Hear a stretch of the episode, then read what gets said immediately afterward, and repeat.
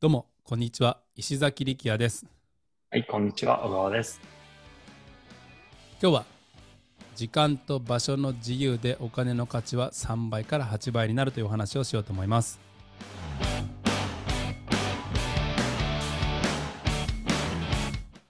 これ僕らの好きな本な週4時間だけ働くティモシー・フェリスが書いた本の、結構最初の方にあ出てくるストーリーですよね。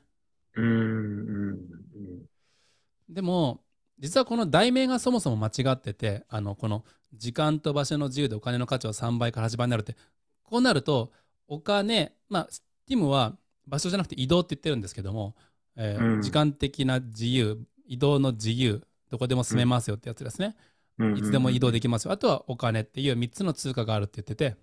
うん、うん、うん、うん。でそれはそれぞれがどれもイコールなので今これお金の価値は3倍から8倍になるって言うといまだにやっぱ僕らの頭の中にはお金が一番大事ですよみたいな風に。思われるかもしれんけけどやっぱう時間あるってすごい大事やし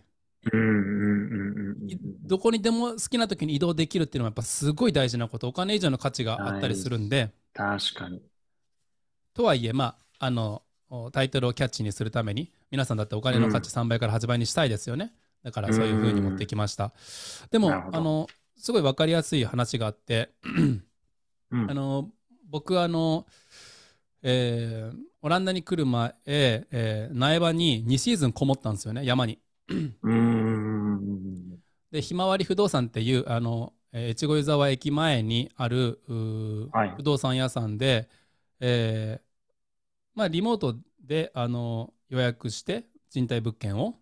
はい。賃貸物件じゃないなリゾート物件の短期なんとか契約なんでちょっと契約内容は違うんですけどもでえ、ー、えー車でその越後湯沢駅の前に止めて、えー鍵その不動産屋でもらって。でリゾマンに行くってリゾマンの話はもう皆さん知ってると思うんですけどあのジョーブログのジョーさんも言ってたんで越後湯沢に本当何も、うんうんもう好きなブーム去っちゃったんでうーん。バブルの時に建てたこういうリゾマンが残っててもう本当に幽霊マンションになってるんですよね。うーん。負の遺産とかって言われてますね。あの。リゾマンは多分維持するのに月何万か払わなダメなんですね。知らんけどだから、うんあのなんか賃貸とかこう不動産の、えー冊子とか見ると0円とかで売られてますから、えーマンションが。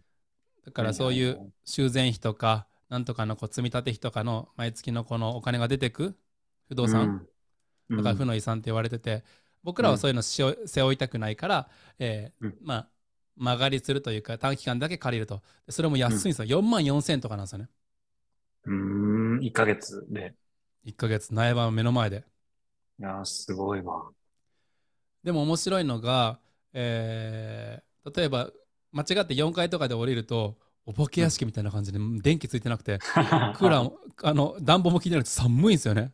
えー怖っとかってすぐボタンしボタンこう押してまたうん自分の5階に戻ったりするんですけど、うん本当にもうお化け屋敷みたいな誰もおらんからいや、怖いわ。確かに夜ね、外から見たら、ポツポツしか明かりなかったら怖いっすね。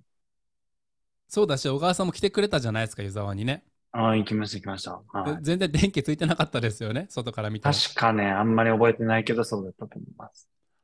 僕らも自分たち見てるけどでっかいリゾートマンションに電気7個とかしかついてないんですよね7人ぐらいしかいなくてそ。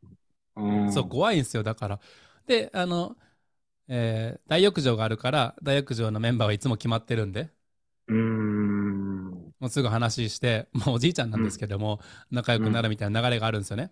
うーん。で今回はあのポジティブな話です。あのリゾマンのお化け屋敷の話じゃなくて、えっと、うんサウナ入ってたらおじいちゃんが、うんあのもう今年で20シーズン目ですみたいな話になって、うーん。え20年もこう湯沢に来るってすごい愛ですねみたいな話になったんですけどうーん。聞いてみるとリフトに乗ってる回数、僕のワンシーズンより短あの少ないんですよね。うーん。で僕はやっぱり苗場に住んでるからうん。でしかも平日しか滑らないんでうん。あのリフト効率がすごいいいんですよ。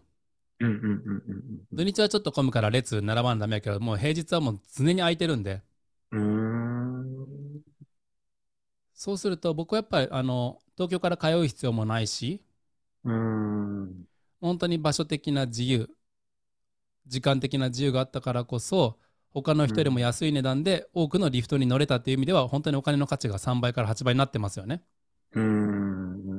ここれはもう本当にこのリフトの話だけじゃなくていろんなとこでやっぱ経験してるんですよね。だからこそフリーランスはやめれんくて。うーん。もうだからティムがこのあのティムの素晴らしいところは、えーカレンシー通貨っていうのはお金だけじゃないよ、時間っていう通貨。場所っていう通貨もありますよって言ってくれたところで初めて、あなるほど。あの時間それ自体がもう価値なんだ移動できること自体がそのものが価値なんだって思うようになったという話ですね。うん、うん、うん。なるほど。なんかあります？そういう例。うーん。いや、でも、僕の場合は会社員辞めてフリーランスになった時に、それは本当感じましたね。あの、感じますよね。うーん、移動好きにできるし。時間もやっぱりできたんで、そだって昼から僕らトルコのあの豪華な朝飯食ったししかも1日とかじゃなくて1週間続けてう、そうです。はい。本当に。タイもオフシーズンでねバイクうんかっ飛ばしましたね、かっ飛ばしました。かっ飛ばしたって言うとかっこいいけど後ろ乗ってるだけやけどそう。しがみついてるだけですね。そう怖いから。でも、うんそのそれもそのものが価値やったじゃないですかそういう経験ができるということ自体がうーん、みんなでパッて決めて集まって、そあれすごいですね。うまた近々次の旅行も近づいてきてますしねうん。うん。いや本当にこれはもう言葉では形容しがたいですうん。ちょっと昨日もあの言語パートナーのバート君とオランダ人のバート君と話したんですけど、僕はあの1週間後日本に帰るんですってどのくらい行くのって言われて、えー6週間とかって言うと えみたいな。は？あみたいな。どういうこと？みたいな。この前エジプトから帰ってきたって言っててねその前セルビア行ってなかったみたいな。どんななんかブリリアントって英語使ってて。はすげえやんみたいな話してて いやまあまあでもその場でそこですごい仕事してるんですって。日本帰っうんてエジプト行ってすごい仕事してる、たくさんあのうん映像撮って広告に使ってるんですとは言ったけど、うん自分が一番分かってます。人に言われなくても分かってます。僕の今の生活は本当にブリリアントってことは。それはもうこのティムムのおかげです。ティムのおかげこの考え方のおかげです。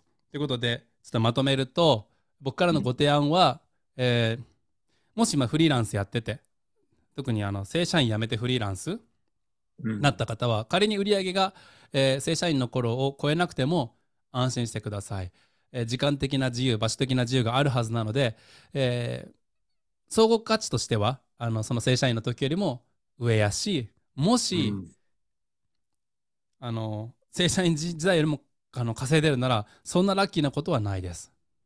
本当に。